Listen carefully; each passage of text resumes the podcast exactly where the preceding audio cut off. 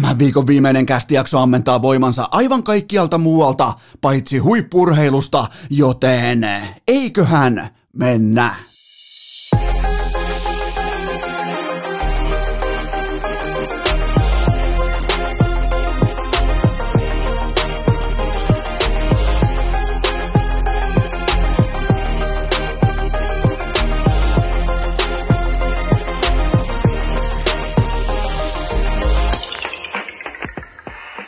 Tervetuloa te kaikki mitä rakkahimmat kummikuuntelijat jälleen kerran urheilukästin mukaan on torstai 29. päivä huhtikuuta ja mulla on teille tiedote, mulla on teille oleellinen tärkeä linjanveto siitä, että miten mä aion viettää, elää koko loppuelämäni. Nämä ovat sanatarkkoja siteerauksia, joten nyt korvat auki, nyt fokus kuntoon, koska tässä on meille kaikille yhteinen ohjenuora. Ensimmäinen sitaatti menee näin. Ärsyttää, että salolaiset luulevat nyt voittaneensa jotain, kun muutama urheilija nuorukainen on pomputellut palloa. Tähän jatko.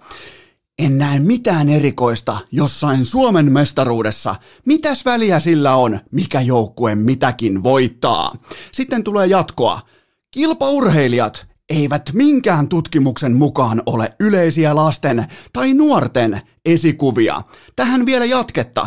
En sanoisi palloilua työksi. Sitten vieläkin jatkuu. En näe kilpaurheilussa mitään järkeä. Ja sitten vielä viimeinen tikariarkkuun. Vihaan kilpaurheilua. Siinä oli meidän ohjenuora. Mä ostan tätä osaketta, sä ostat tätä osaketta. Ja tämän takana on nimittäin Goat, Jaana Haapasalo, Salon kaupungin valtuutettu, jolla livahti tollainen niin kuin, hän päätti nyt sitten Twitterissä ottaa voimakkaasti kantaa siihen, onko kilpaurheilussa, huippurheilussa, ylipäätään urheilussa yhtään mitään järkeä, nimittäin Salon vilppaan mestaruusjuhlien kohdalla nyt sitten kaupungin valtuutettu Jaana Haapasalolla livahti tuollainen miesten koripallon kokoinen siili perseeseensä ja nyt on sitten vaikeaa, nyt on jumalattoman vaikeaa, mutta mä allekirjoitan, tässä ei ole mitään järkeä, tässä ei ole minkään näköistä hohtoa, mä haluan olla, mä haluan kuulunut, mä haluaisin nyt, mä, aina puhutaan siitä, että olisi ollut hienoa olla vaikka Chicago Bullsin pukukopissa Michael Jordanin joukkueessa 98 tai jossain legendaarisessa New York Yankeesin joukkueessa tai äh, sitten vaikka otetaan vaikka 94 New York Rangers tai joku kaikkien aikojen Manchester United, mutta mä haluaisin olla Salon kunnallisvaltuustossa, nimenomaan kaupungin valtuustossa, ja siinä on Goat Jaana Haapasalo linjaamassa, että mitä urheilusta tulee ajatella, joten tämä on tavallaan niinku, mulla tulee nimittäin näistä lausevalinnoista retoriikka tyylistä mieleen. Nuori Ilari Sahamies, joka on just juntannut 100 tonnia Japanille jalkapallon MM-kisoissa pelkkään rankarikisaan, ja ne japanilaiset ei tee yhtään maalia, ja sen jälkeen Sahamies linjaa, että eihän tässä ole mitään järkeä, siis miettikää jalkapallo. Kaksi jalkaa potkitaan palloa edes takas kentällä, päättyy 0-0. Sen jälkeen sulla on jumalaton maalikehikko edessä. Sun pitäisi pystyä potkasemaan pallo siihen kehikko, niin eihän nämä puuhevoset osu mihinkään. Ja tässä on hyvin paljon, jotenkin niinku palauttaa mieleen sen, kun aikoinaan Illu saatto survasta vähän reipaammin rollia keskelle, niin tässä on hyvin samanlaisia sanavalintoja.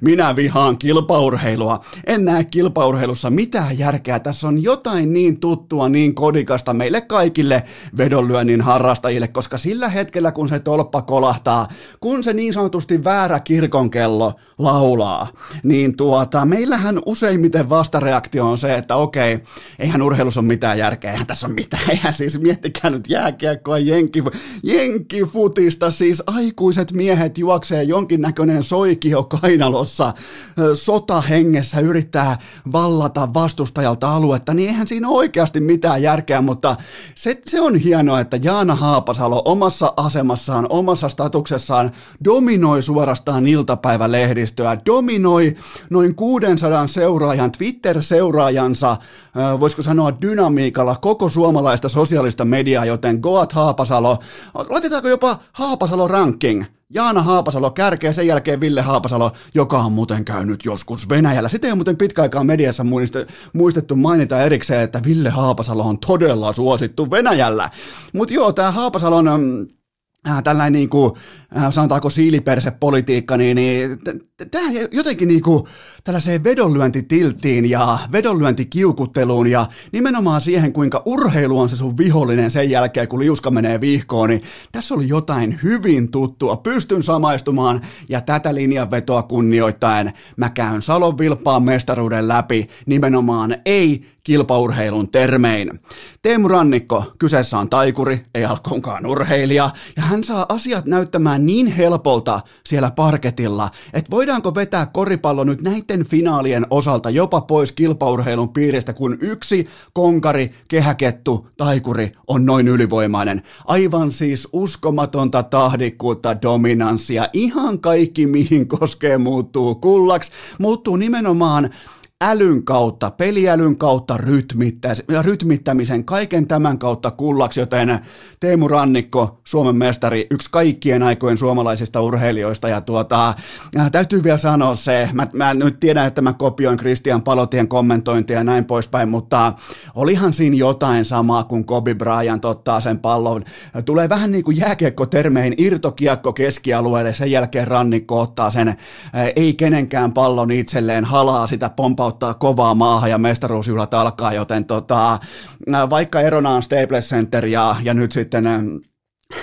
kaupunginvaltuutetun liikuntasali, mutta tota, jotain samaa siinä oli, jotain hienoa siinä oli, eikä voisi toivoa paremmalle, nimenomaan paremmalle ihmiselle, paremmalle urheiluihmiselle kuin Teemu Rannikolle, taikurille, ei voi toivoa hienompaa urheilu huippurheiluuran päätöstä. Nythän alkaa sitten vasta toinen ura, alkaa valmennusura, alkaa johtajuusura, alkaa GM-ura, alkaa mikä tahansa, mutta mä oon pommin varma siitä, että hänen intohimonsa, hänen ymmärryksensä, hänen tilannetajunsa, hänen se kaikki. Muistakaa, yksi mun suosikkihetkiä koko Teemu Rannikon uralta on edelleen se, mä nyt heitän ihan hatusta yhtäkkiä tietoja pöytää, koska mä en ole käynyt, näitä erikseen tsekkaamassa, mutta mulla on siitä muistijälkiä. Se on se, että Suomi pelaa kotikentällään koripallon EM-kisoissa Puolaa vastaan ja Puola tulee aika lisältään pallon kanssa tilanteeseen. Sen jälkeen rannikko tahalleen jättää jalkansa sivurajalle, jotta joudutaan se tilanne rullaamaan uudestaan läpi. Ja tämän jälkeen rannikko ties mitä Puola aikoo pallon kanssa tehdä. Ja tämän jälkeen tämän informaation niin kuin kalastelun kautta hän pystyy ilmoittamaan muun muassa vaikka Lauri Markkaselle, että mitä nämä tulee tekemään seuraavaksi. Ja sen jälkeen yhtäkkiä kun mä niin kuin suurin piirtein otan siihen aikaan vielä huikan oluesta, pullo laskeutuu pöydälle ja sen jälkeen Lauri Markkanen juokseekin jo pallon kanssa tyhjää kenttää läpi ja donkkaa. Eli tällaisia juttuja, ihan siis yksi kaikkien aikojen suurimmista ja no, jos sulla on Teemu Rannikko, sä voitat mestaruuden ja, ja tuota, Salon Vilpas tästä syystä myös ansaittu Suomen mestaruus. Mulla on muutama muukin liittyen tähän Salon Vilpaan. Jos nyt kuitenkin livahdetaan myös sinne kilpaurheilun maailmaan, huippurheilun maailmaan, niin kyllähän Mikko Koivisto, kyllä mulla jotenkin sydän hymyilee, että nimenomaan Koivari pärjää, Koivari menestyy ja mutta tavallaan Haapasalon hengessä, eihän sitä voi sanoa kilpaurheiluksi, jos ihan kaikki, ihan kaikki ruudun katsojat ties, kun siinä tulee se tikari kolmosen paikka, että se on aivan pommin varmasti kerran kerrasta keskelle keksintöä, ja niinhän se myös oli, heittäjät heittää, keittäjät keittää, voittajat voittaa, ja ei se nyt ole ihan mitään sattumaa, että Koivistollakin alkaa olla kultaa kaapissa ihan kohtalainen määrä, ja sitten vielä loppuu ihan pienimuotoinen koripallotarina, päävalmentaja Sami Toiviainen, mä menin aikoinaan Lahen urheilulukion, Salpausselän urheilulukio joskus parikymmentä vuotta sitten, 21 vuotta sitten, ja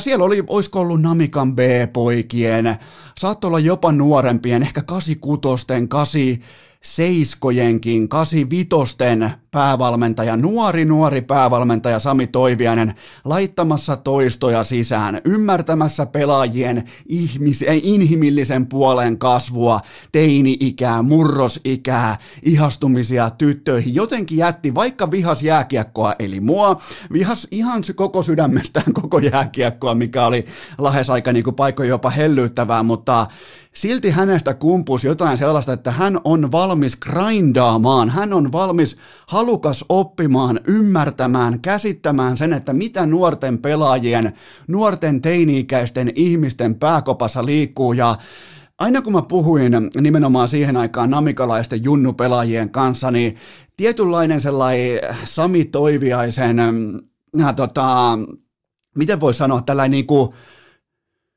ymmärrys sen osalta, että mikä on huoneen lämpötila, mihin suuntaan laivaa pitää ohjata milloinkin, niin se kumpus jotenkin läpi noista pelaajista ja mä olin silloin ihan vilpittömästi kateellinen. Ei meillä ollut tuollaista johtajuutta pelikanssin kiekkoreippaan puolella aikoinaan silloin vastaavaa tilannetta. Se oli vähän niin kuin, miten se voisi sanoa, se oli ei yksi pelaajista, mutta kuitenkin samalla viivalla, laittamassa toistoi sisään, jääkiekon puolella, tiedätkö, coachit on, ne on kaiken nähneitä, vittu, ne on konkareita, ne tulee vierumäeltä, niin, niin tossa heti kumpus jotain sellaista, että se välittää pelaajista, ja, ja nyt tämä kaikki, siis miten se halaa pelaajia, joka muuten melkein menee niin kuin hyvä, ettei niin kuin, no vois melkein niin kuin Haapasalo rikosoikeuden jonkinnäköinen dosentti, niin voisi melkein tutkia noi Sami Toiviaisen viikset läpi, nimittäin ne nyt ei ihan, ihan mene niin kuin kriminaalioikeudesta läpi tällä hetkellä tänä keväänä, mutta mulla on ainakin ihan helvetin hyvä fiilis, kun Sami Toiviainen voittaa voittaa mestaruuden. Totta kai on voittanut sen ennenkin aikoinaan Namikassa nuorena päävalmentajana, mutta nyt konkarina. Ja mä vielä, kun mä haluan vielä paata siihen, että tuntuu, että suomalaiseen urheiluun, varsinkin jääkiekkoa tällä hetkellä suorastaan kävellään sisään, ilmoitetaan y- yhtenä aamuna, herätään saatana jostain kauppakeskuksen Floridan aamujältä, että todetaan, että hei mä oon muuten jääkiekon päävalmentaja, että äh, kattokaas mulle sieltä yksi, tota, yksi kappale liikajoukkuetta kuntoon, että mä tuun päävalmentamaan tätä mun lajia, nyt minä tiedän, miten mun lajia valmennetaan. Samaan aikaan, kun mä muistelen näitä koripallotarinoita Sami Toiviaista, tämä on totta kai, tämä on Tämä mun näkemys on vinksallaan siitä syystä, että Toiviainen saa multa krediittiä nimenomaan siitäkin syystä, koska mä olin itse katsomassa niitä pelejä, alle kaksi kakkosten pelejä, A-junnujen pelejä, ne voitti, Namika voitti silloin SM-kultaa näin poispäin, Olli Kaunomäki, jumalauta, kuusi kolkkia, ratkaisufinaali, fuck honka ja näin poispäin, joten tota, mik, miksi mä muuten muistan tollaisia asioita?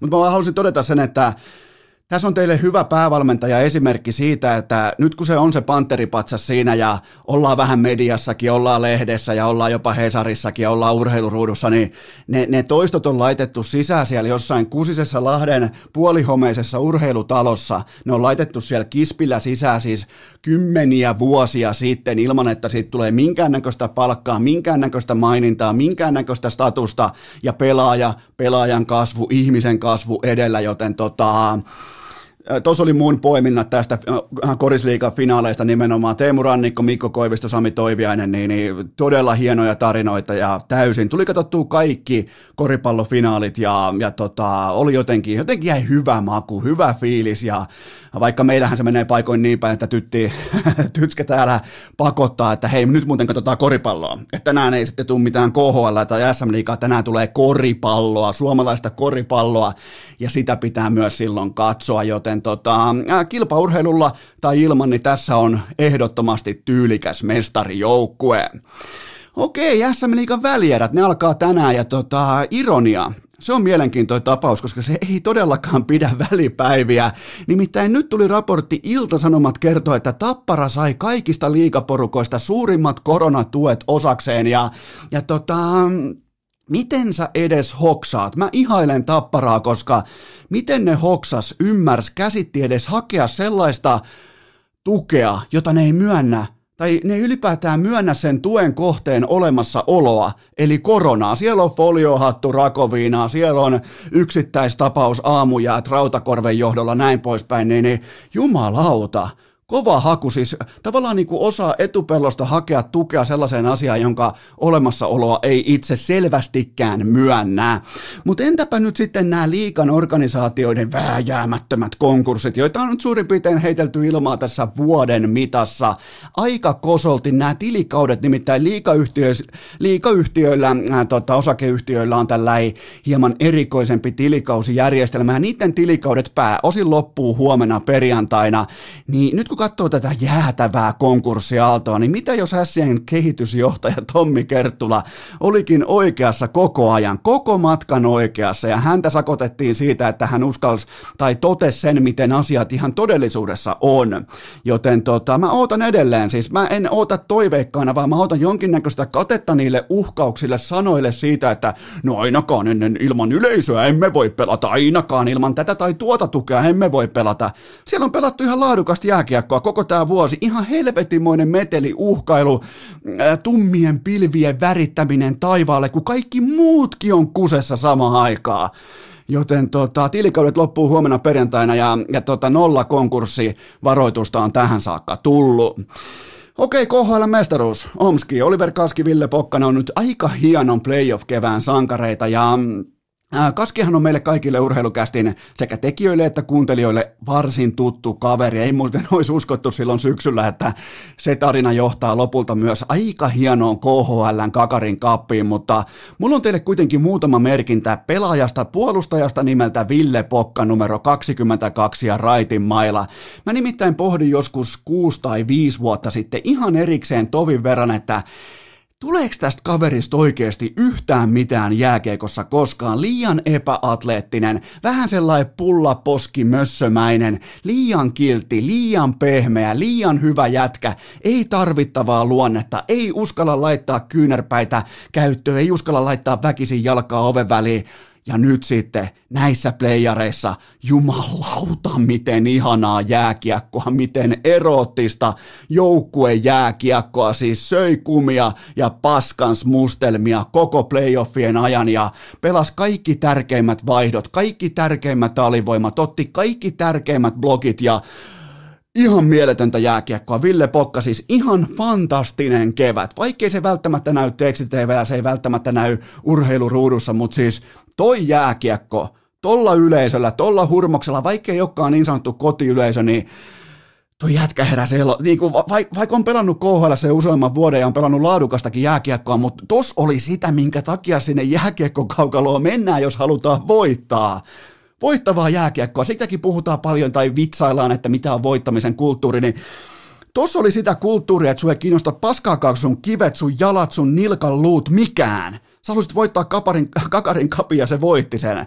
Joten tota, KHL voidaan ja yleisesti KHL voidaan ja pitääkin mun mielestä pystyä kritisoimaan koko olemassaolonsa tiimoilta, mutta nämä finaalit, tämä top nelonen, Ettenkö jopa sanoisi, että livahdettiin kilpaurheilun puolelle. Ihan fantastista jääkiekkoa, pidetään pieni tauko ja mennään eteenpäin. Urheilukääst! Tällä rahalla sai nyt tämmösen. Tähän välikköön mulla on teille huippunopea kaupallinen tiedote ja sen tarjoaa Elisa Vihde Viaplay ja V-Sportin kanavat, koska nyt sitten tarkkana se on kulkaa viikonloppuna kolme kappaletta NHL Prime Timeja. Ja jos joskus kannattaa tilata Viaplay, niin se on kulkaa just nyt, koska aivan tuota pikaa liikahdetaan playoffien kummalliseen, ihmeelliseen ja sangen varmasti mielenkiintoiseen maailmaan. Eli viikonloppuna vielä kertaalleen kolme NHL Prime Timea torstai, perjantai, yönä. Toisin sanoen sanoen ensi yönä NFL Draft. Se on livenä, eli ykköskierros ensi yönä, torstai, perjantai yönä, ja se myös jatkuu sitten viikonloppuna ihan perjantai, lauantai yönä,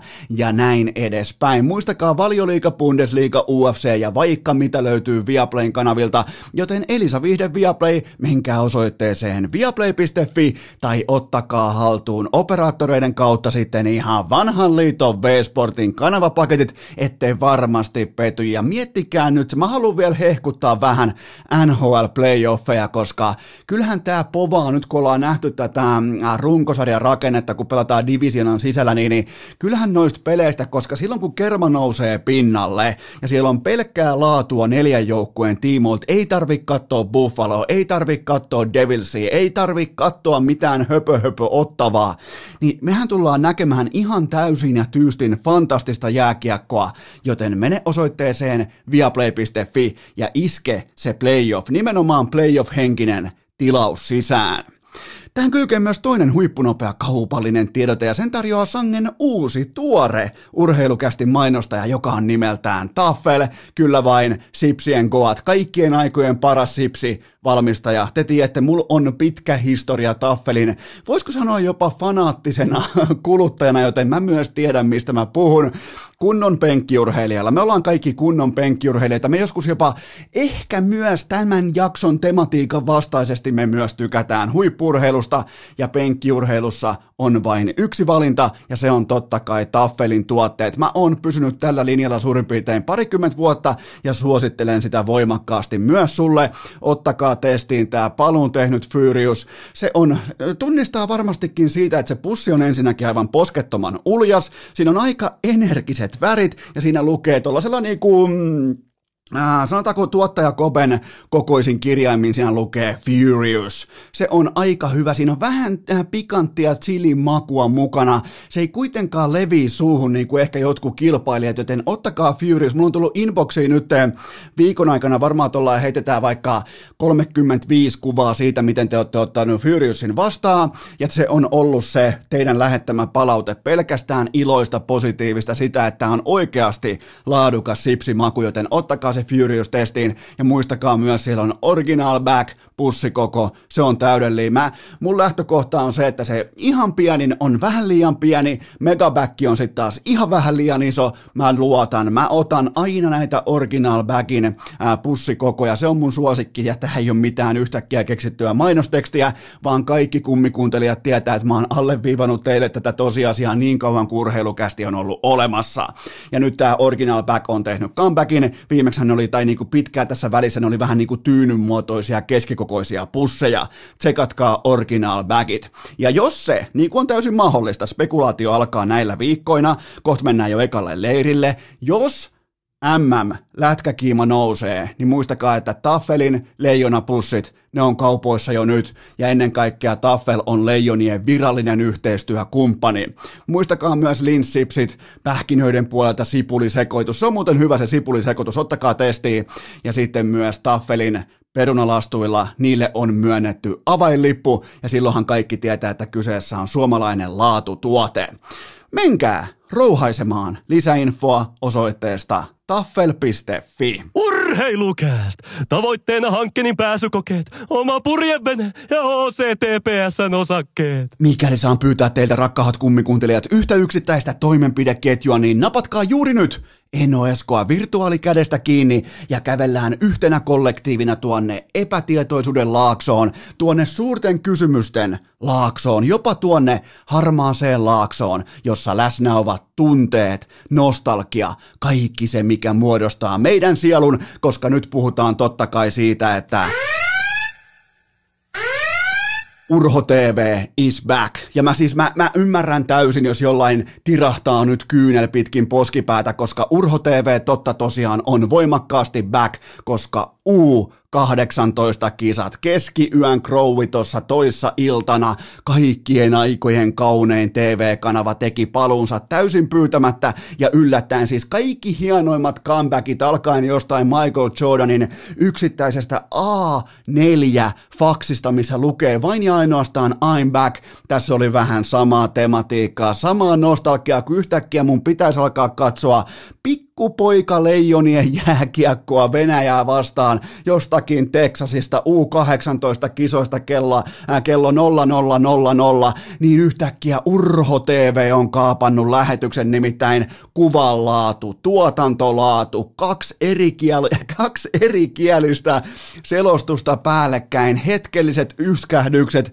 Vä- tässä niinku äh, aika ajoin nähtiin jopa klassista offlinea, harmi, että se ei maksanut 15 euroa per katselu, se on ainoa, mistä mä kritisoin sitä, että Urho TVn olisi pitänyt tulla kaikki tykit tanassa tähän suureen comebackiinsa, mutta mulla meinas tirahtaa, eikä ainoastaan meinannut, vaan mulla tirahti pienimuotoinen karhun kyynel siitä, että Urho TV on virallisesti back, koska mä en ole nähnyt noin heikosti tuotettua TV-materiaalia.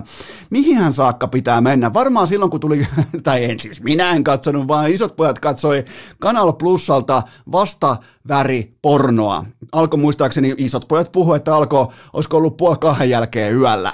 Ja muuten, tähän kohtaan muuten sautautti, nimittäin mä oon joskus käyttänyt tätä analogiaa aikaisemminkin ja, ja tota, Porin suunnalta tuli viestiä, että siellä oltiin keksitty jonkin sortin, mä saatan muistaa tämän väärin ja värittää vähän tätä totuutta, ja se ei, mulle, se ei mua siis haittaa yhtään, mutta Porissa oli keksitty jonkinnäköiset elokuvateatterityyppiset 3D-esilasit, jotka käänsi enemmän tai vähemmän sitä vastavaloa vastaväripornoa oikeaksi pornoksi, joten jos mietitte, missä Suomen teknologian kärki on mennyt silloin, kun äh, jossain niin kuin Mark Zuckerberg keksi vaikka äh, Facebookin tai ne kaksi poikaa keksi YouTuben tai joku keksi, äh, Jeff Bezos keksi Amazonin, niin meillä Suomessa keksittiin se, että miten, ja vielä Porissa keksittiin se, että miten voi katsoa vastaväripornoa siten, että ne värit näyttää oikealta, joten siitä jättimäinen sautautti vähemmän yllättäen jälleen kerran Porin suuntaan. Joten hypätään itse tähän asiaan siihen, että Urho TV is voimakkaasti back, nimittäin Suomen nassikkapojilla on nyt vyöllään kaksi matsia, ja mä haluan vielä alleviivata sitä, että TV5 Discoverilla, niiden selostajilla, Juha Valtteri Salmisella, kellään, niillä ei ole mitään tekemistä sen kanssa, että se itse kisatuotanto, se niin sanottu kisa TV-rekka, että se on rakennettu itse. Se, se ei ole sitten niin kuin selostajien vika, se ei ole TV5 vika, vaan ne, ne, ne tulee toimeen sillä materiaalilla, mitä sieltä lähetetään heidän kuvaputkensa, ja täytyy kyllä sanoa, että vaatii jonkin verran kojonesta vuonna 2021, että lähetetään tuollaista niinku, mm, ehkä 20 vuotta vanhaa kuvaa. Mistä me muuten voidaan tietää, että ne on näistä tämän vuoden kisat?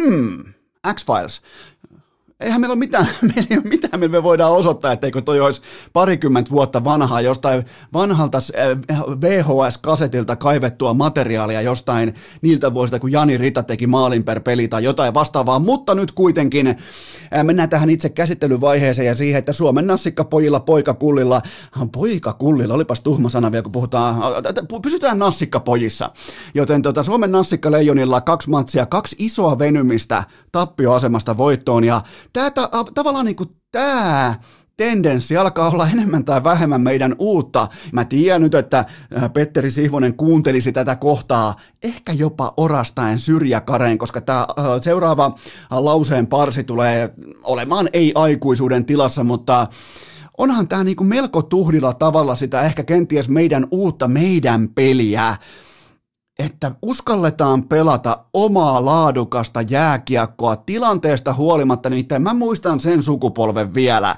jossa kahden maalin tappioasema oli yhtä kuin lahkeeseen paskannus, luovutus, kentältä katoaminen, ehkä jopa äidin kylkeen itkeminen. Mä muistan sen ajan, mä muistan sen elävästi, koska mä kuulun siihen sukupolveen. Koskaan itse en päässyt noin isoja pelejä pelaamaan, mutta mä muistan sen elävästi, että miten joku kahden maalin tappioasema, niin silloin ajateltiin, koko Suomen kollektiivinen jääkiekko kansa ajattelee, että ei helvetti, tämä oli tässä, että ei ole mitään tehtävissä ja, ja näin poispäin. Näiden nuorten kaverien, nykypäivän nassikkapoikien U20, U18, niiden jääkiekko alkaa vasta siitä, kun niillä on henkisesti itselleen jotakin todistettavaa siinä kyseisenä iltana. Ja tässä tullaan tavallaan niin kuin nykypäivän nuorison tällaiseen äkkipikaiseen reagointikulttuuriin siitä, että miten vaikkapa niin kuin emotionaaliset swingit, miten kaikki tapahtuu nopeammin kuin meillä aikoinaan. Nykyään se on TikTokia, se on, se on tanssia, se on musiikkivideota, se kaikki on sellaista yhtä isoa simulaatiota, missä intressin ihan absoluuttisesti kiinnostuksen kohteet vaihtelee jatkuvasti.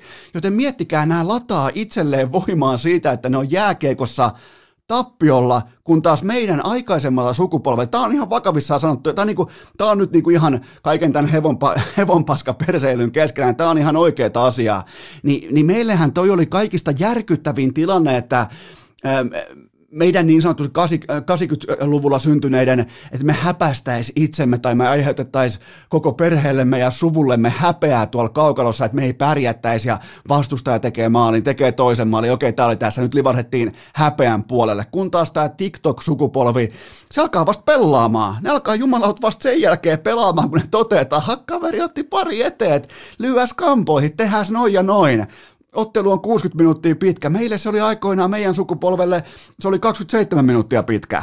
Se oli 22 minuuttia pitkä se matsi.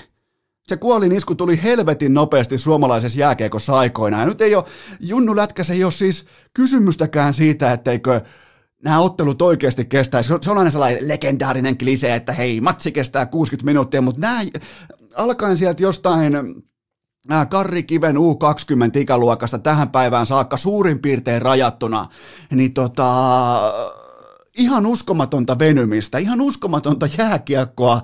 Silloin, kun perinteisen kaavan mukaan kaikki on jo hävitty, joten se on ehkä mun suurin takeaway tästä kyseisestä tämänkin vuoden joukkueesta, enkä mitenkään yritä peitellä sitä tosiasiaa, että mä en tiedä näistä pelaajista yhtään mitään. Eli tota, tuli vähän niin kuin katsottua isompaa kuvaa, ihan siis vaan pelastaen myös oman perseeni sillä, että mä en ihan riittävästi tiedä näistä pelaajista, mutta mulla on kuitenkin pari pelaajanostoa pelaajista, joista mä nyt jotain sentään myös tiedän. Brad Lambert, mun mielestä riman pitää olla vielä korkeammalla. Mun mielestä toki siellä on kaksi paunaa per peli, mutta me kaikki tiedetään, missä se maailman kärki menee per ikäluokka. Mä haluan nähdä aktiivisempaa, mä haluan nähdä aggressiivisempaa, mä haluan nähdä pelaajan, joka on sanotaan että vaikka kakkos-kolmosketjussa, että se vetää äh, kuvainnollisesti kaikkia joukkuetovereitaan turpaan niin kauan, että se on ykkösketjus, hakkaa vastustajatkin vielä matkalla sinne. Mä haluan nähdä sitä asennetta, mä haluan nähdä alfa, business-tyyppistä ajattelua Lambertilta vielä enemmän, mutta mä totean vielä senkin, että vaikka me tuijotetaan paljon Lambertin kiekollisia tekoja ja kaikkea sitä, niin kyllähän tuossa Suomen viime, tämän, niin kuin vi, tämän aamun, ää, torstai-aamun voittomaalissa tsekkiä vastaan, niin kyllähän se Lambertin maskipelaaminen, ajoitettu, täydellisesti ajoitettu maskipelaaminen oli se syy, mikä, minkä kautta se maali syntyi. Joten nähdään myös tällaisia ei-tekstitv-tyyppisiä miten voisi sanoa, johtavan pelaajan tekoja Brad Lambertilta, ja se on hieno merkki, eli pystyy tekemään suorituksia sillä alueella, jossa ei näytetä hyvältä tai haista kivalta, joten tota, se on siihen Samu Tuomalla voittomaaliin, niin se työ sen eteen oli todella merkittävä, ja myös kaksi paunaa per peli, mutta mut silti me tiedetään, me, me ollaan nähty, meillä on siis versus vaikka parikymmentä vuotta taaksepäin, niin eihän me silloin tiedetty, missä maailman kärki oikeasti menee. Nyt meille syötetään kaikki suoraan meidän TV-lautaselle, olkaa hyvä ja katsokaa. Joten Tätä taustaa vasten, kun mä vertaan vaikkapa viime vuosien supertähtiin, junnutähtiin, niillä kello on niin sanotusti vielä plus yksi vuosi edessään ennen omaa draftiaan, niin, niin onhan, ne, onhan ne jumalattoman alfoja, onhan ne siis ihan kuninkaita. Joten kun puhutaan tulevasta todennäköisestä ykkös-, kakkos-, kolmosvarauksesta, niin ihan vielä, ihan vielä nap, napsun verran rimaa ylemmäs. Se on se mun lähtökohta, ja myös Brad Lambert tietää, se on jo iso poika, se on pelannut liikassa jo kahdeksan vuotta, ja se tietää, miten tämä homma toimii. Joten tota, hyvää jääkiekkoa, mutta nyt hyvä ei riitä. Mun mielestä, koska puhutaan sukupolvitalentista. Sitten toinen pelaajanosto, Aleksi Heimo Salmi, siis mikä jätkä tää on? Mä oon ihan kuin pastori Pike, kun se näkee jutin, että kuka sä oot? Siis Rikkaan miehen Erik Carlson, Keil Makarin kadonnut veli, varattavissa nyt kesällä. Miten jollain äh, kellarinörtin skauttilistalla Miten Aleksi Goat Heimosalmi voi olla vasta jossain sijalla 70? Mä teen upgradein. Mä laitan nyt oikein niinku trade callin pystyyn. Mä nostan hänet sijalle yksi. Siis koko kenttä vieläpä siten läpi, että ensin menee puolen kentän verran omaan maaliin päin. Sen jälkeen kiertää vanhan liiton ylimielisen raitin tyylillä oman maalin. Koko vastustajan viisikko nippuu. Kiekko etu ylähyllylle. Kädet kohti kohti taivasta Aleksi Heimosalmi. Siinä, siis tossa oli suoritus. Mä en ole koskaan kuullutkaan, mikä voisi olla, tai kuka voisi olla Aleksi Heimosalmi, ja nyt on, niin miettikää nimikin. Miettikää, miten typerä on olla Esko Seppänen maailmassa, missä jotkut saa nimekseen Aleksi Heimosalmi. Se on vähän niin kuin Suomen versio Bastian Schweinsteiger. Aleksi Heimosalmi. Helvetin hieno suoritus. Ja nyt vasta niin kuin tavallaan kahden ottelun jälkeen äh, tota, kilpailut useimmiten vasta alkaa. Ja tällä, tällä mä jälleen kerran koveraan omaa persettäni, koska mulla ei ole riittävästi tietoa tästä joukkueesta. Nimittäin mä tein ennen kisoja, mä tein tällaisen niin kuin Eno Eskon klassisen äh, tota, itsekriittisen pelaajalista arvioinnin, niin mä sain suoraan kopattua sieltä, oliko yhteensä neljä vai viisi nimeä, niin silloin mä tein myös päätöksen, että mä en ihan hirveästi ala joko käsitellä tai vitsailla, tai koska noissa, on, noissa nuorissa kavereissa on vielä se heikko puoli vielä heillä omassa rintataskussaan, että ne antaa myös monin paikoin myös arvoa sille, mitä mä sanon täällä. Ja jos mä sanon alan parodian hengessä nakkelee jengeä vaikka kuninkaiksi tai bussidalla, niin se saattaa vaikuttaa noihin pelaajiin väärin, joten tota, no okei, nyt ehkä tuli nostettua Heimosalmi sitten drafti ykköseksi, mutta tota, no näin tulee, näin tulee, ja, ja tota, mut ihan hyvät näyttää, tuohon mä haluan vielä nopeasti vaan palata, että noin pelataan jääkiekkoa. Noin pelataan jääkiekkoa, että se lätkäpeli, se tulostaulu ei määrittele sitä oman pelaamisen, pelirohkeuden, eteenpäin vievän, rohkean eteenpäin puolustamisen dynamiikkaa, vaan, vaan se tulostaulu on vain jonkinnäköinen tekninen härpäke siellä katossa, ja se pelaajien pelikieli, pelirohkeus määrittelee sen itse suorituksen, ja se suoritus pitkässä juoksussa ison otantakoon mukaisesti määrittelee myös menestyksen, joten mä en näe mitään syytä nyt siis pelillisesti. Totta kai me voidaan lähteä viilaamaan vaikka kysymyksiä maalivahtipelistä, puolustuspelistä, näin poispäin, mutta mä en näe syytä sille, minkä takia jälleen kerran tämäkään porukka, minkä takia tämä ei menisi pitkälle. Toi on aika laadukas porukka.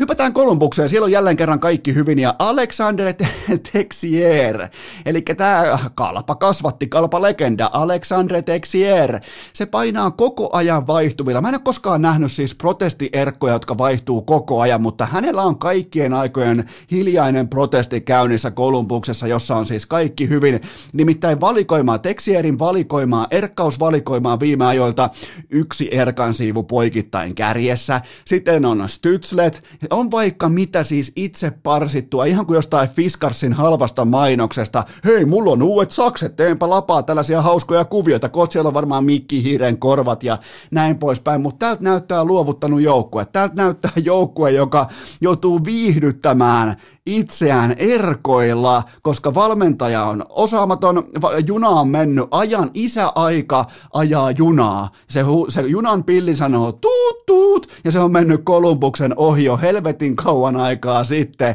Ja siellä on siis, mä haluan vielä sen verran painottaa, että siellä on kuitenkin kaikki hyvin, joten miettikää, Tämä kaikki oikeenee sillä sekunnilla, kun coach Jukka Jalonen saapuu taloon, nimittäin silloin protestierkkoja saa pitää vain maailmanmestari, nykyinen raviohjastaja Antti Pillu Pilströmi, joten sekin on siis, tämä kaikki on korvattavissa, kaikki on korjattavissa yksittäisellä liikkeellä, mutta onhan tuo nyt hävytöntä, että joku Texier, millä on nolla näytöt nhl niin se vetää ihan siis jollain niin kuin Linnanmäki erkoilla, jollain niin kuin Vekkulatalo erkoilla menemään tuolla nhl mutta se asia pitää saada oikeenemaan ja sen oikaisee sitten kaikille kertalaakista Jukka Jalonen oikeenemisesta puheen ollen, kärpät oli suurin piirtein kriisissä tuommoisen 72 tuntia, miten sitä kelloa haluaakaan nyt sitten pyöräytellä. Siis mä lasken kriisiajaksi sen, kun myönnetään ääneen, ei välttämättä ääneen, mutta tehdään selväksi se, että okei, meille ei riittänyt, okei, miksei meille riittänyt, okei, me tehtiin näitä ja näitä päätöksiä, niin mä lasken kriisiajan siitä, kun IFK-sarja loppui, ja sen jälkeen alettiin tekemään johtopäätöksiä, tilinpäätöstä, yhteenvetoa, ja ennen kaikkea ratkaisumalleja siitä, miten palataan huipulle, koska kärpät on niin vahva organisaatio, että et sillähän ei ole minkään näköistä varaa olla jossain sijoilla viisi tai kuusi. Kattokaa tota SM-liikaa, kattokaa kärppien resursseja, kattokaa sitä organisaation uskomatonta rahantekosampoa, siis siellä jaetaan osakkeenomistajille osinkoa. Siellä on siis asioita, mitä muilla, muissa organisaatioissa ei tarvi edes katsoa jostain kauppakorkeakoulun pääsykoekirjasta, että mitä helvettiä ne tarkoittaa. Joten toi on vahva organisaatio ja jälleen kerran tuolla 72 tuntia orastavassa kriisissä ja se korjas johtajuusvajeensa välittömästi. Atte Ohtamaa palaa kärppiin ja se on siinä. Se on kylmästi vaan, otetaan, meillä ei ole kukkoa, me myönnetään se, että meiltä puuttuu kukko, meiltä puuttuu kukkomaisuus, meiltä puuttuu se se, meiltä puuttuu se yksi hullu sieltä kopista, joka ravistaa sitä vettä päälle ja, ja, ja huutaa sitä, missäs mun kukko rimpsu on? Ei muuten oo, tää on muuten Eno Esko, tää on jättimäen takais, kun joutuu heittämään, tai jopa Eno Eskolle.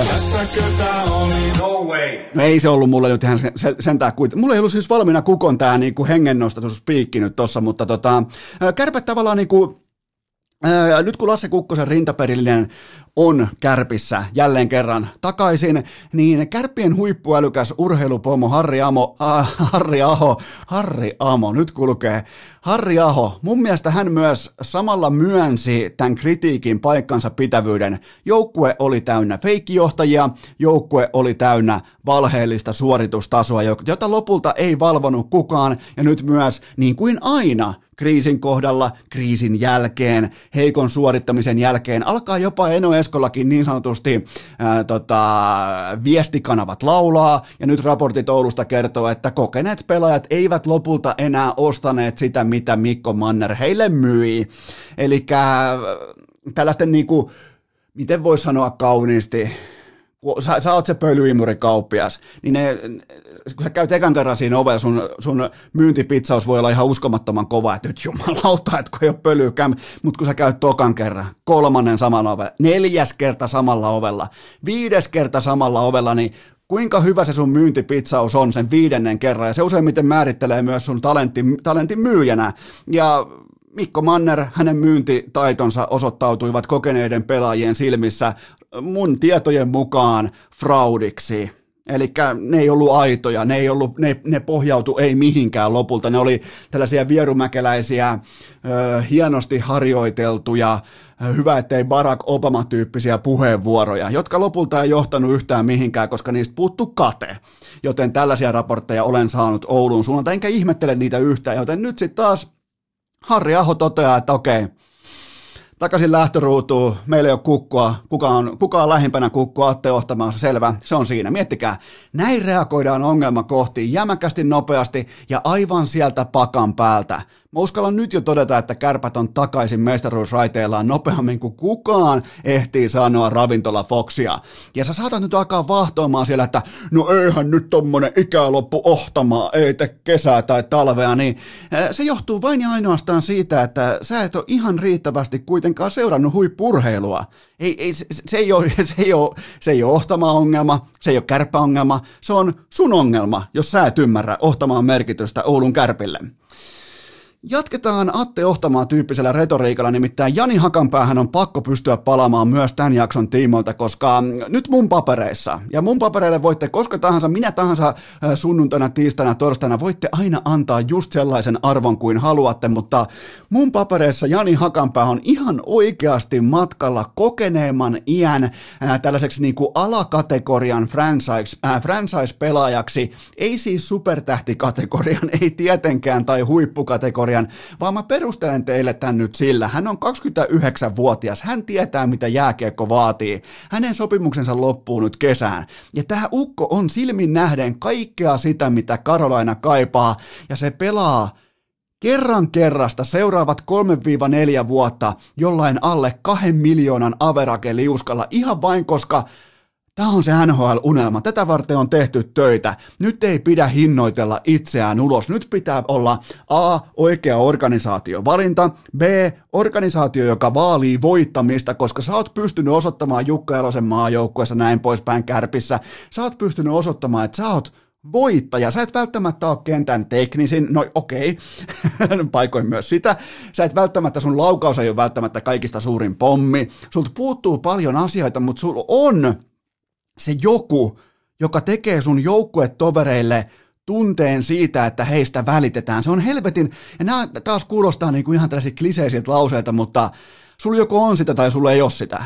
Ja kattokaa Karolainan pelaajia, siellä on vähän pilkettä silmäkulmassa, siellä on vähän rohkeutta, sieltä tökitään vähän perää, koska niillä on toi äh, kreikkalainen Olympusvuoren jumala vahtii niiden selustaa, ei siis missään goonihengessä, mutta se, läs, se tekee läsnäolonsa selväksi tuossa porukassa. 29-vuotias ja se vielä, tämä ei ole mitään tällaista niin junnupelaajan yhtäkkinäistä kukkaan puhkeamista, vaan pitkäjänteisen myöhään tavallaan niin kuin late bloomer-tyyppisen pelaajan selkeä urarakenne. Joten tota, jos mä olisin Carolinan toimistolla jonkinnäköisessä allekirjoitusvastuussa, niin mulla olisi jonkinnäköinen kontakti nyt jo siihen, että miten me saataisiin tämä hakanpää, miten me saataisiin tämä kyseinen pelaaja pysymään meillä vähän kauemmin, mieluiten jollain niin kuin alle kahden miljoonan averakella, kolme neljä vuotta, ihan siis alivoimalla, peruspuolustamisessa, tilanteiden voittamisessa.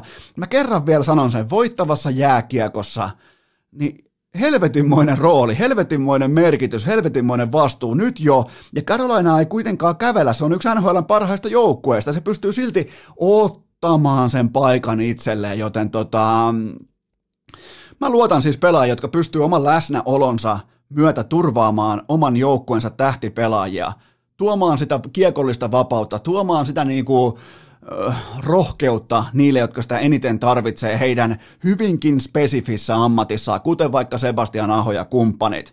Joten tota, ja jos pitää, okei, mä oon nyt aika paljon kehunut hakanpäätä tällä kaudella, joten tota, mun on pakko esittää myös vastapainoksi yksi kritiikki.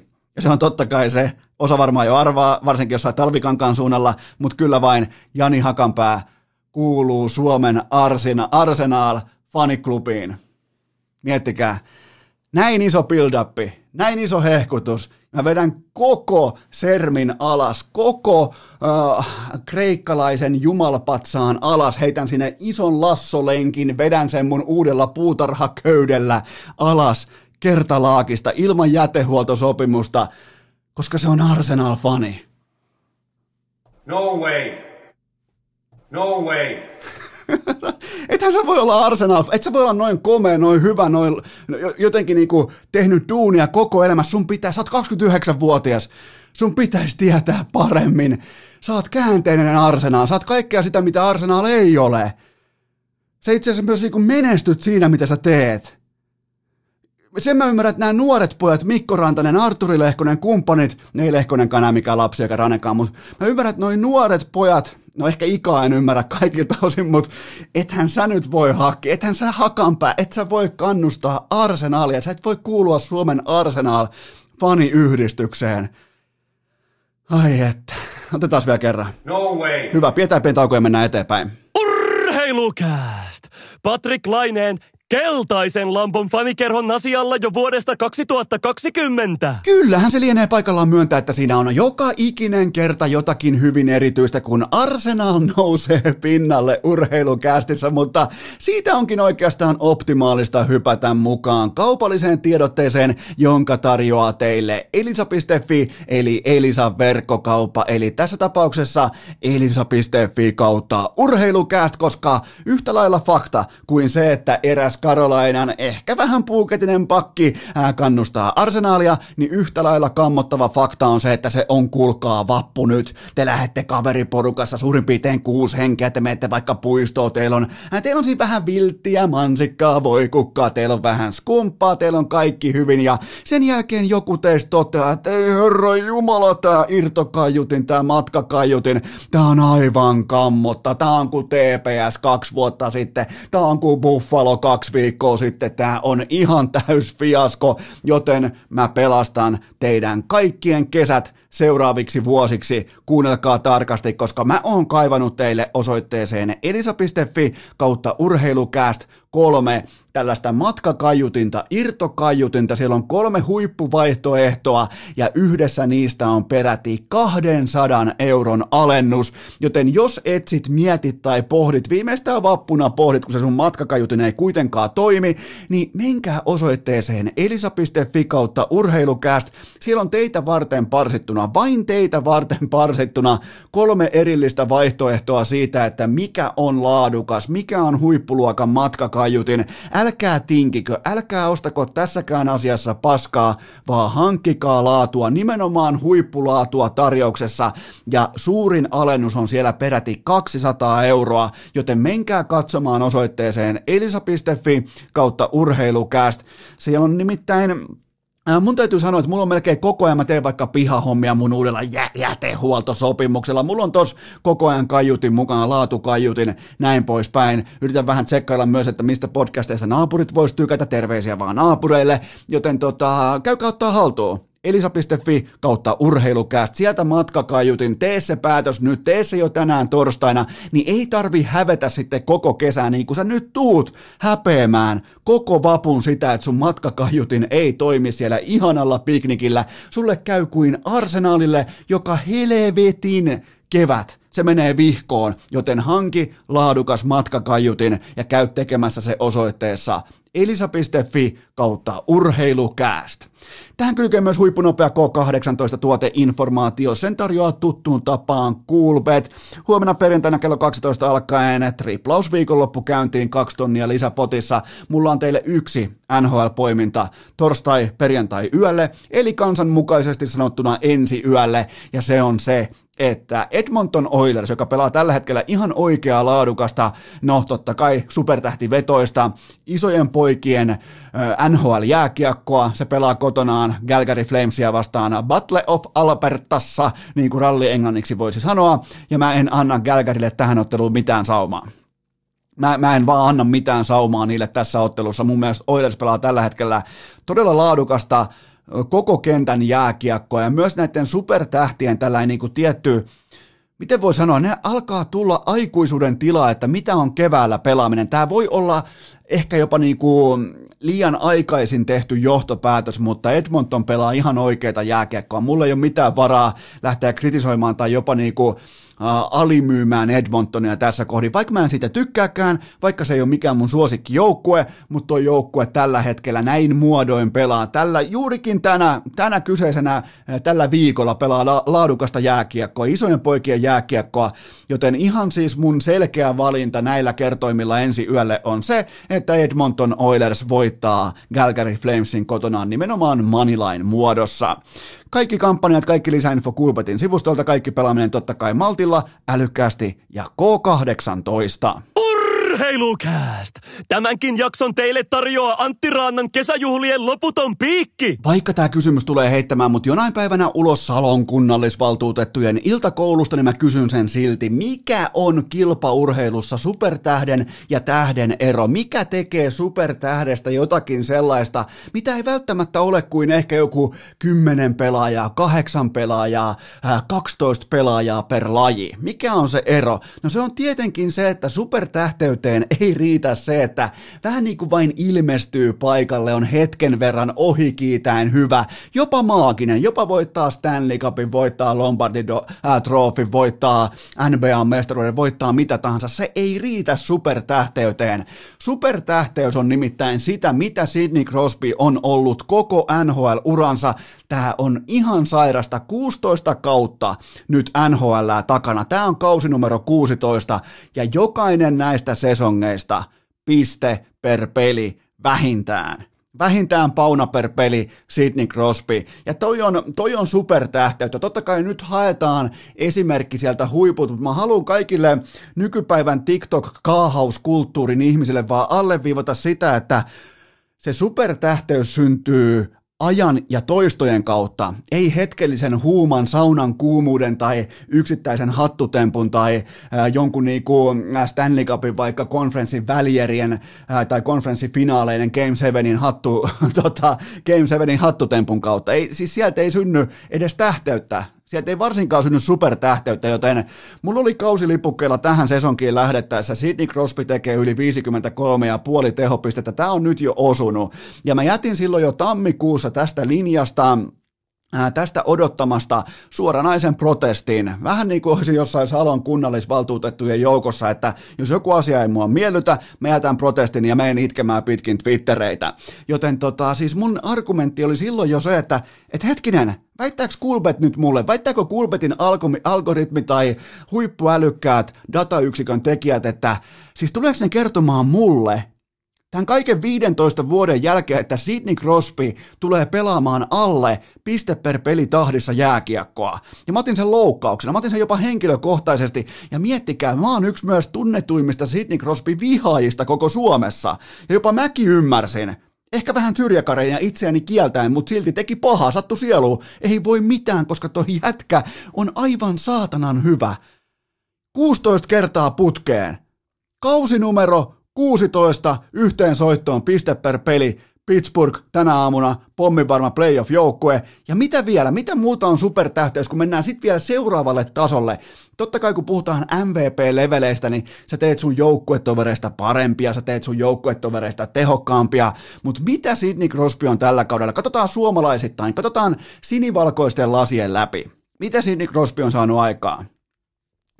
Kasperi Kapanen, nolla kertaa, nolla uutista, seiskassa torstaisin. Nolla kappaletta, kojo. Tulkaa, voitte, voitte totta kai tulla nyt, että ei, tämä on, tämä on, tämä on vain kas... Ei, ei, ei, mä en halua kuulla mitään liittyen tähän. Heti kun meni sieltä Auston Matthewsin ja Mitch Marnerin ja YouTube-poikien kesken, meni Sidney Crosbyn joukkueeseen, perseily loppui siihen sekuntiin, kun meni paikan päälle.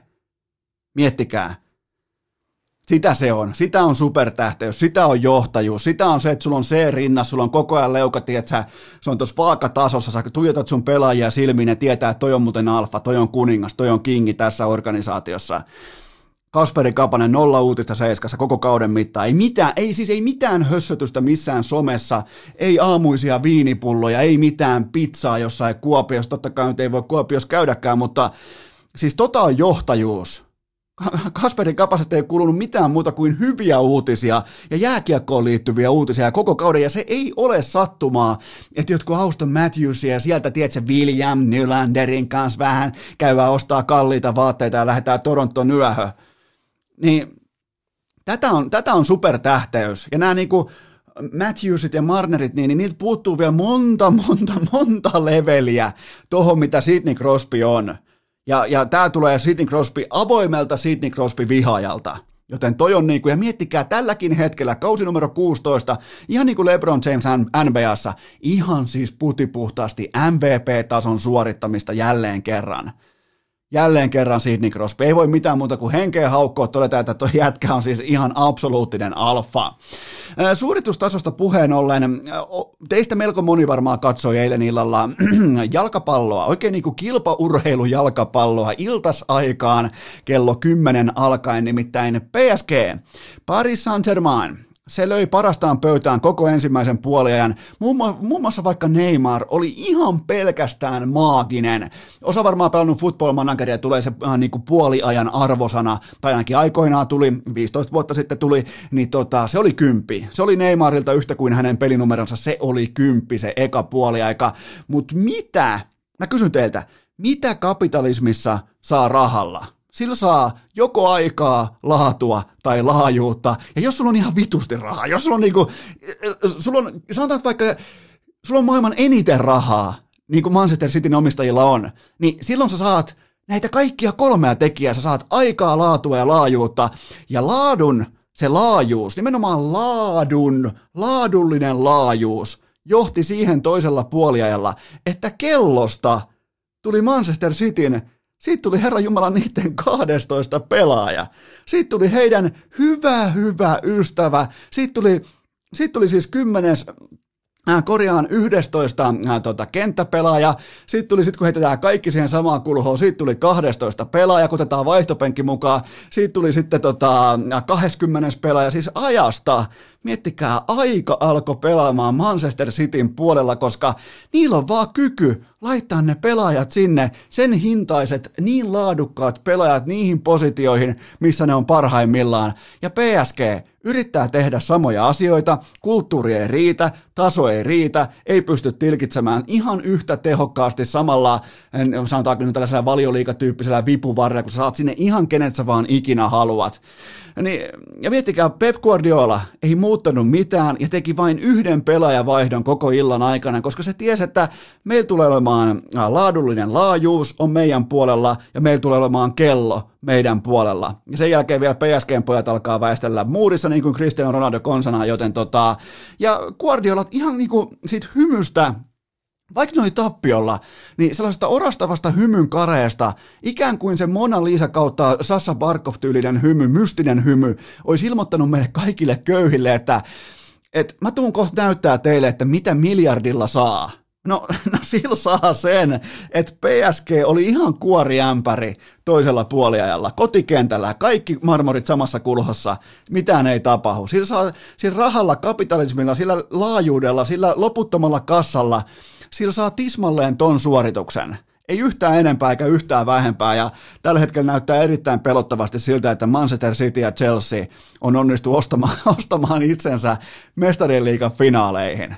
Come on, kaikki muut joukkueet, ei jumalauta, siis Manchester City ja Chelsea on matkana mestarien liigan finaaliin. Joten tota, on kovaa aikaa niille, jotka luottaa jalkapallon romantiikkaa. Todella kovaa, siis haasteellista aikaa perustella sillä, miten vaikka junnutyön kautta mennään huipulle tai organisaation rakenteen kautta mennään paskan vitut, kun silloin kun sun omistajalla on enemmän öljyä tai kaasua kuin vastustajalla, niin sä voitat.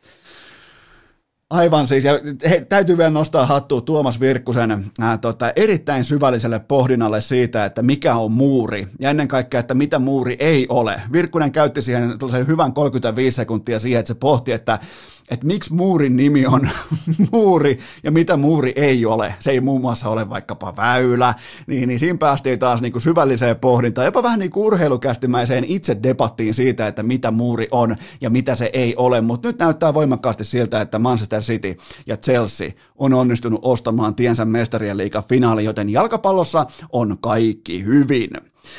Sitten toiseen lajiin, missä on absoluuttisesti kaikki hyvin, nimittäin kamppailuurheiluun, ja Mä, mä kysyn teiltä jälleen kerran. Tämä menee mutta nyt tämä jakso näinpä, että mä kysyn teiltä kysymyksiä. Ää, kuka on tällä hetkellä, tällä haavaa, koko, ää, koko kamppailuurheilumaailman, globaalin maailman kuumin nimi tässä miljardimarkkinassa? Kuka se on? Kerro mulle nopeasti. Kyllä vain, se on Jake Paul. Halusit tai et, se on YouTube-tähti, Jake Paul, TikTok-tähti, Twitter-tähti, some-tähti, mitä nyt ikinä tekeekään, tuotantoyhtiö-tähti, asuu jossain TikTok-hausissa tai YouTube-hausissa tai jotain aivan saatanan mystistä toimintaa, mutta kuumin nimi on tällä haavaa ehdottomasti Jake Paul ja sitten vasta hänen broidinsa veljensä Logan Paul ja sitten tulee ihan kaikki muut. Miettikää, Conor McGregor joutui myymään viskitynnyrinsä pääomistajuuden pois, sai 600 miljoonaa dollaria rahaa siitä, jotta sai palstatilaa, niin vähän niin kuin vähän yls siihen samaan uutiskiertokategoriaan tällä hetkellä, missä Paulin veljekset menee, varsinkin Jake Paul, joka pyörittää markkinaa aivan miten se haluaa. Mä vihaan sitä, mä en, mä en pysty niinku, mä, mun on pakko kerran varttiin oksentaa, mutta mä arvostan sitä, minkälaisen palliotteen hän on napannut omassa momentumissaan koko markkinasta. Ja miettikää Jake Paulin positiota. Nyrkkeilyperhe vihaa sua. Dana White vihaa sua, kaikki ihmiset vihaa sua, mutta silti jokainen iso mediatalo ESPNn, ESPNn johdolla, Disneyn johdolla ottaa sulta suihin joka päivä kaikissa asennoissa hintalappua kysymättä. Se on valtaa ja voimaa, se on käteistä rahaa, se on bisnestä, tämä on neroutta, tämä on kontrollia. Ja valitettavasti tavallaan myös tämä on nykyaikaa, mutta hei, ei me voida lähteä kritisoimaan mun paperissa Jake Paulia, että tuo tuossa on idiootti, tuo on tyhmä, minä en tuosta tykkää, me ollaan itse, minä ja sinä, me ollaan keskenämme ihan oma kätisesti, oma someisesti, no, oma tietokoneellisesti, oma internettillisesti. Me ollaan rakennettu tämä hirviö, joten meidän pitää pystyä elämään sen kanssa. Miettikää, Logan Paul kohtaa kesällä Floridassa äh, Floyd Mayweatherin. Ja se on kaikille ihan ok. Totta kai se kohtaa. ja se tulee myymään ihan helvetisti. Nämä pojat tuo paikalle PPV-myynnin, mediahuomion ja sen aidoimman vihatunteen, mitä kamppailurheilussa voi tulla. Että joku toivoo, että noi lyötäisiin pää irti jommalta kummalta, mieluiten kummaltakin samaan aikaan samassa kehässä. Siis toi on, toi on uskomatonta, mitä ne on tehnyt siis puolessa vuodessa. Sillä on pakko nostaa vähän edes jonkinnäköistä niinku jäte, jätehuoltosopimus lippalakkia tässä kohdin. Koska noi tekee ihan oikeita, oikeita numeroita. Noi liikauttaa jättimäisiä massoja ja ne trollaa vielä perää perinteisiä lajeja, kuten vaikka nyrkkeilyä. Joku Oscar de la Hoya näyttää tällä hetkellä ihan pikkupojalta verrattuna näihin kundeihin, jotka tuli jostain vittu YouTube-haussista pyörittää nyrkkeilybisnestä. Sellaista, mutta joo, viimeinen aihe, ja se on totta kai se, että NFL-drafti käydään nyt ensi yönä. Ensimmäinen kierros, se on myös ainoa kierros, mikä mua kiinnostaa. Se on nyt torstai-perjantai yönä kello 03 alkaen. Viaplay näyttää suorana lähetyksenä ja NFL-drafti on nyt 2021 hyvinkin mielenkiintoinen. Vois, voidaan melkein mun mielestä puhua jopa poikkeusvuodesta, eikä vain pandemian johdosta, koska mä aion ensinnäkin säästää teidät nyt sitten urheilukästin ikiomalta mock draftilta. Menkää sen sijaan kuuntelemaan NFL Green Zonein mock drafti, jossa Coach Koikkalainen muun muassa unohti Jack Wilsonin olemassaolon, ja Ville Terenius alkoi treidaamaan pikkää joukkueelta, jota hän ei manageroi, joten käykää sieltä kuuntelemassa, että miten asian tuntijat tekee NFL-draftin oikein, mutta mä käyn teille läpi muutamia pelaajia, joiden kanssa on nyt suurin piirtein debatoitu tuolla 2-3 kuukautta, jopa 2-3 vuotta yhteen soittoon. Mä haluan kuitenkin kerrata tähän alle tämän draftivuoden reunaehdot. Tää on nyt se The QB-drafti, se The pelirakentaja drafti, eli seuraavina vuosina on luvassa sitten pelkkää metrilaatua tärkeimmälle pelipaikalle. Siellä ei ole seuraavaan kahteen kolmeen vuoteen tulossa ihan absoluuttisesti yhtään prodigyä, yhtään sukupolvitason talenttia nakkelemaan palloa, joten nyt tullaan näkemään, äh, tullaan näkemään tilanne, jossa tämä faktuaalinen tavallaan niin kuin vääristymä tulee heilauttamaan venettä johonkin. Mä povaan myrskyä. Mä povaan myrskyä nyt jo ensi yölle. Tullaan näkemään isoja, isojen poikien muuveja. Tullaan näkemään ylireagointia, tullaan näkemään ylihinnoittelua, kaikkea tätä. Ja sit kun vielä tää on ego-bisnestä, tää on GM puolestaan alfa-bisnestä, me tullaan näkemään tilanne, joka nostaa idiootit pintaan, joten popcornit esille, tästä tulee hyvä drafti. Mun mielestä jos joskus tullaan näkemään typeriä päätöksiä, niin tämä on se drafti. Tämä oikein niin kuin kutsuu osakseen absoluuttista idiotismia ja mä oon siihen kaikkeen valmis. Mutta nyt meikäläisen nostot tärkeimmistä pelaajista. Ää, Trevor Lawrence, pelirakentaja Clemson.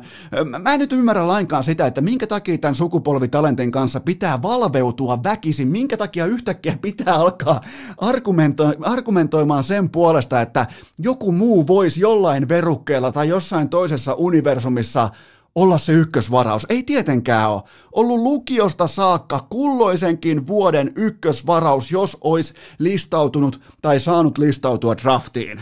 Samaan on pystynyt aikoinaan vain Andrew Luck, joten minkä takia tätä yksinkertaista asiaa pitää yliajatella?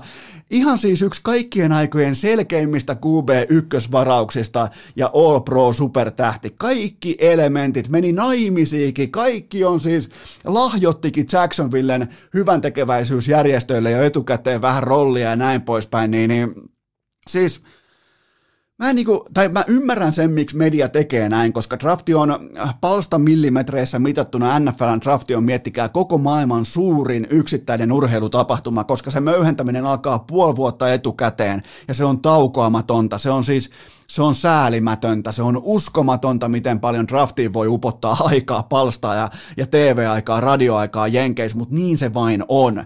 Tämä on, on siis, tämä ei ole mikään mun heitto, Tämä ei ole niin mun mikään sellainen, että huu, isoin, vaan siis se on mitattu että siitä on eniten mediakoverakea koko maailmassa. Siinä on mukana samassa ämpärissä kaikki mestarien liikat ja äh, kaikki nämä tällaiset. Niin se on NFLn drafti, joka herättää eniten mediatuotantoa koko maailmassa, joten tota, ja mä ymmärrän sen, minkä takia Trevor Lawrencesta on lähdetty niinku pyörittelemään sit jotain, joo ei pysty liikkuu vasemmalle täydestä vauhista, heittää oikealle, oikein Ensonen kulmaa, ajaa no shit. Mutta tota, ihan siis pommi varma ykkösvaraus ja pommi varma menestyä. Tulee te- heti tekemään Urban Meyerin kanssa muutoksen Jacksonville, mikä on ei ole kauhean vaikeaa, mutta tulee kuitenkin se tulee tape, tapahtumaan. Sen jälkeen Mac Jones, pelirakentaja Alabama.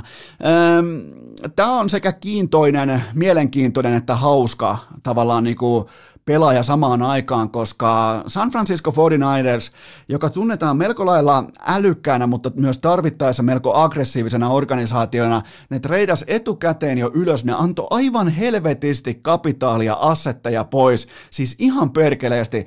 49ers antoi Miamille peräti neljä varausvuoroa, joista kolme on ykköskierroksille sekä tälle että tuleville vuosille.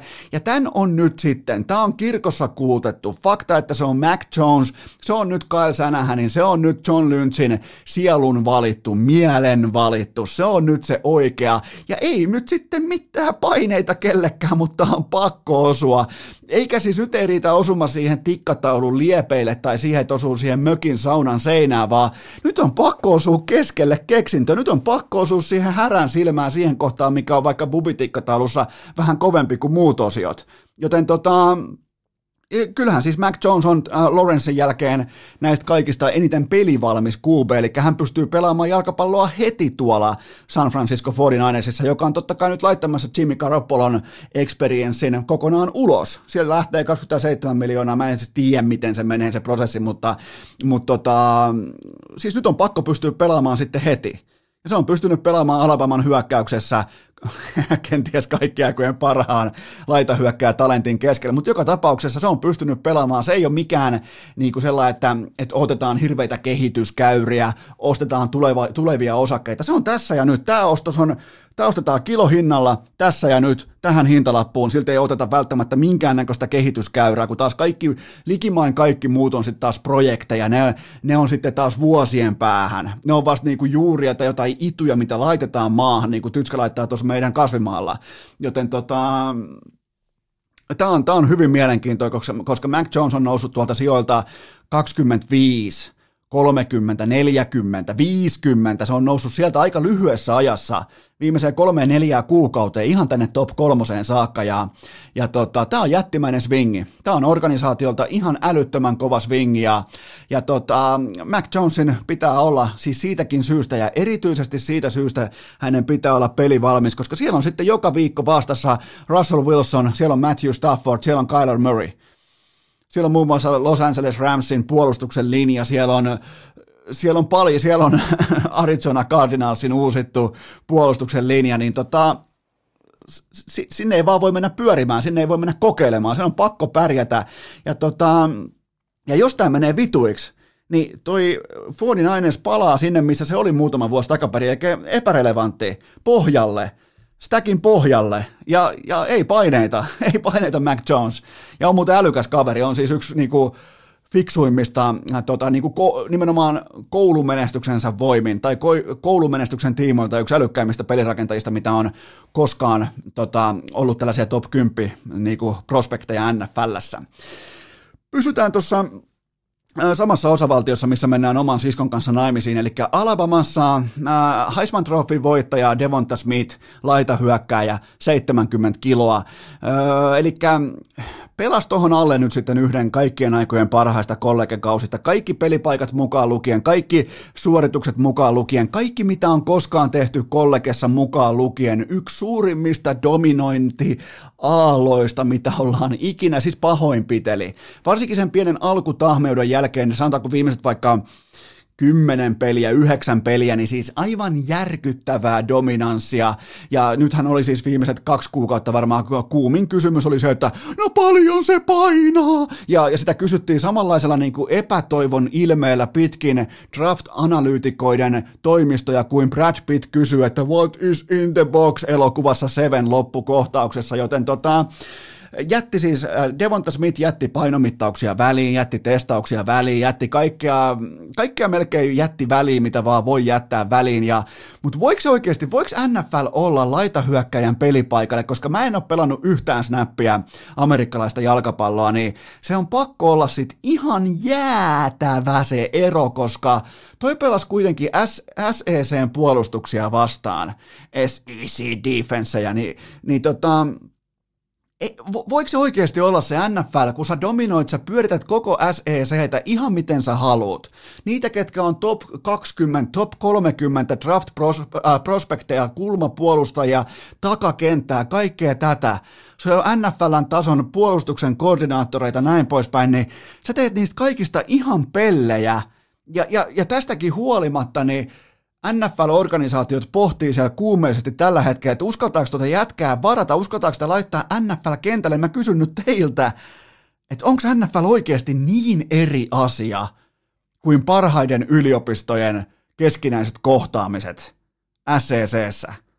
Joten tota, ja toi jätkä, niin toi teki ihan mitä se halusi, ja, ja, ja nimenomaan Devonta Smith on suurin syy siihen, minkä takia Mac Jonesin äh, draft-osake lähti nousemaan kuin Bitcoin. Se on, niin kuin, se on ihan selvä asia, ja mä en, mä en ymmärrä yhtään niitä mock drafteja, jossa äh, Devonta Smith on pudonnut tonne äh, jopa top 20 ulkopuolelle. Sen mä ymmärrän, minkä takia LSUn äh, Jamar Chase menee laitahyökkäjistä ekana, mutta mut kyllä mun paparissa, jos, jos mulla on niidi, jos mulla on tarve laitahyökkäjälle, joka pystyy pelaamaan nimenomaan tota, myös kentän keskellä – niin kyllä mä lähden katsomaan Devonta Smithia, joka pystyy leikkaamaan kentän halki, missä tilanteessa pystyy juoksemaan routeja, mistä kulmapuolustajat näkee painajaisia, niin kyllä mä aika tarkan katsauksen, ja mä olisin jopa, jos se nyt painaa sen 70 kiloa ja se tekee touchdownia, ottaa jardeja, ottaa koppeja, kädet on pelkkää liimaa, on älykäs, juoksee täydellistä routea, niin mi- mi- mitä sitten? mitä sitten? Sitä mä en niin tajua tässä debatissa, kun on se sukupolvitason pelaaja laitahyökkäjänä, niin mitä sitten, jos se painaa alle 100 kiloa? Mitä, jos, mitä sitten, jos se on pienempi kuin joku Calvin Johnson? En tiedä, mutta tota, hyvin mielenkiintoinen, kaiken kaikkiaan mielenkiintoinen asia. Ja niin on myös Trey Lance, pelirakentaja North Dakota State. Eli mun kysymys tähän on se, että miten helvetistä tämä ukko voi olla jopa top 10 spekulaatioissa pelannut koko koko, siis koko kaikki kollegeuran downit yhteensä. 318 heittodownia kollegessa amerikkalaista jalkapalloa yhteensä pelaa jossain ihan höpö, höpö koulussa, jossain jääkiekkojoukkueen alajaostossa, isokokoinen, heittää kauas, juoksee innokkaasti, on oikea urheilija, eikä pysy ehjänä. Mä ootan, että tämä jo Mä en siis yhtään yllättyisi, mikäli tämä poika tulee droppaamaan oikein huolella nyt ensi yönä, torstai-perjantai-yönä. Tai sitten joku niinku, ehkä joku Atlanta Falconsin tuore GM kiskaisee kanin hatustaan vuorolla neljä.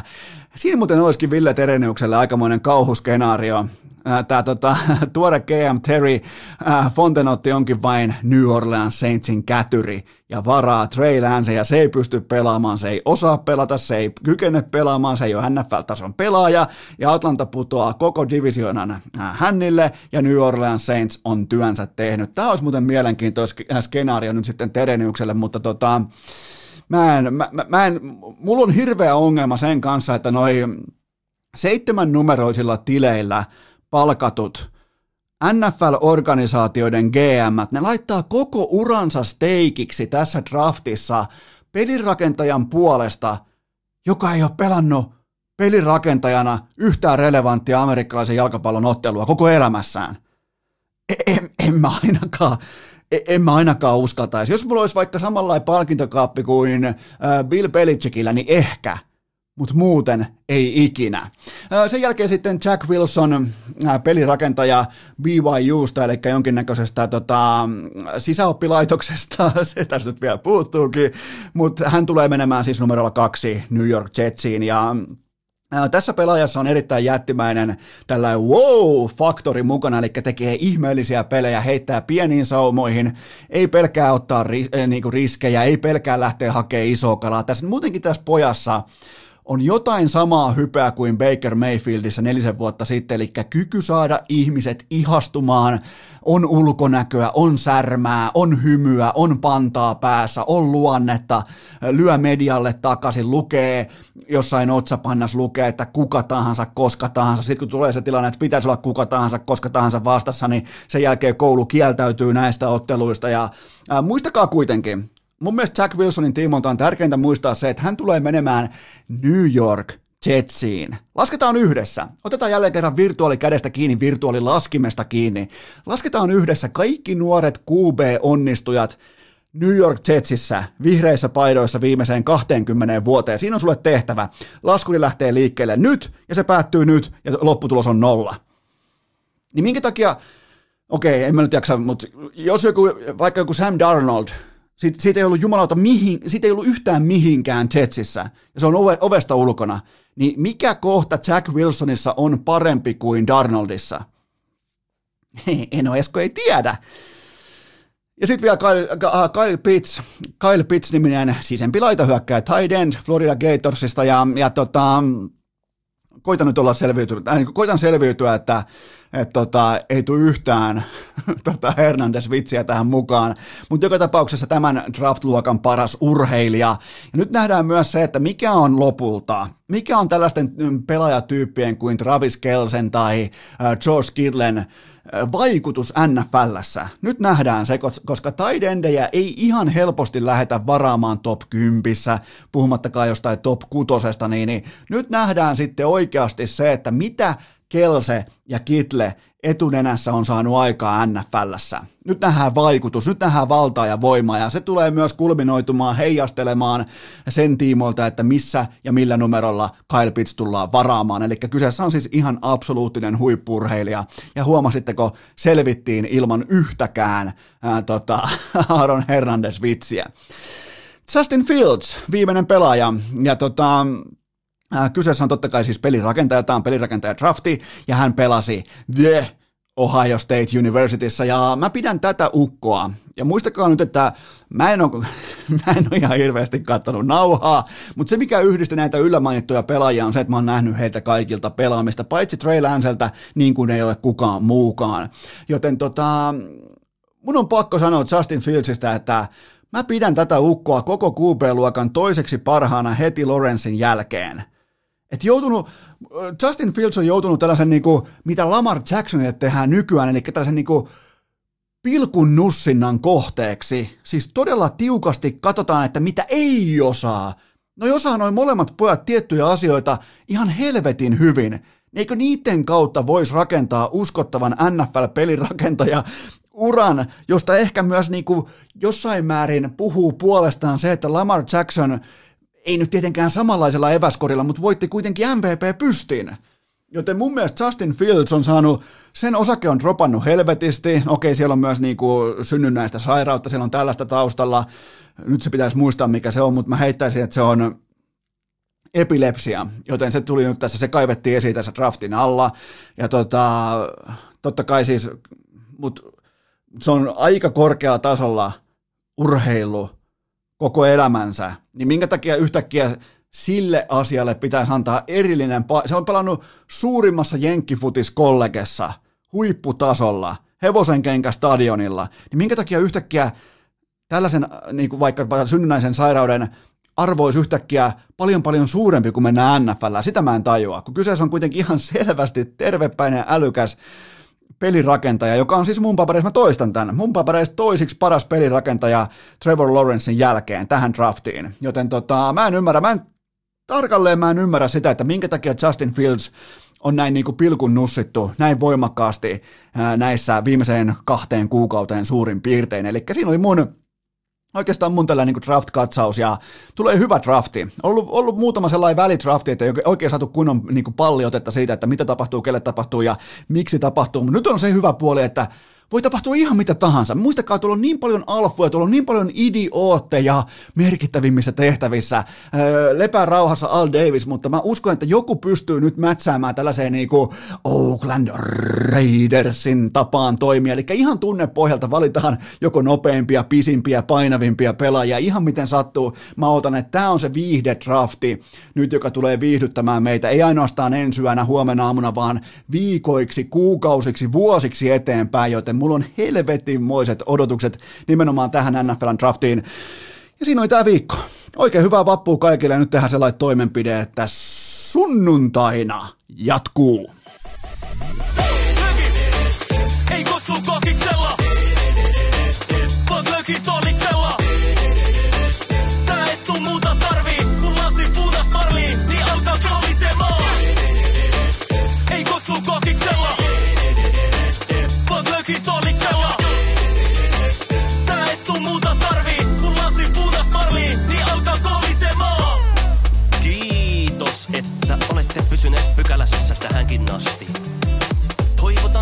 Kaikki tervetulleeksi myös jatkossa. Muistakaa nauttia elämästä arjen vastoinkäymisistä huolimatta. Allekirjoittanut kiittää ja kuittaa. Peliä. Oliko tämä jo tässä?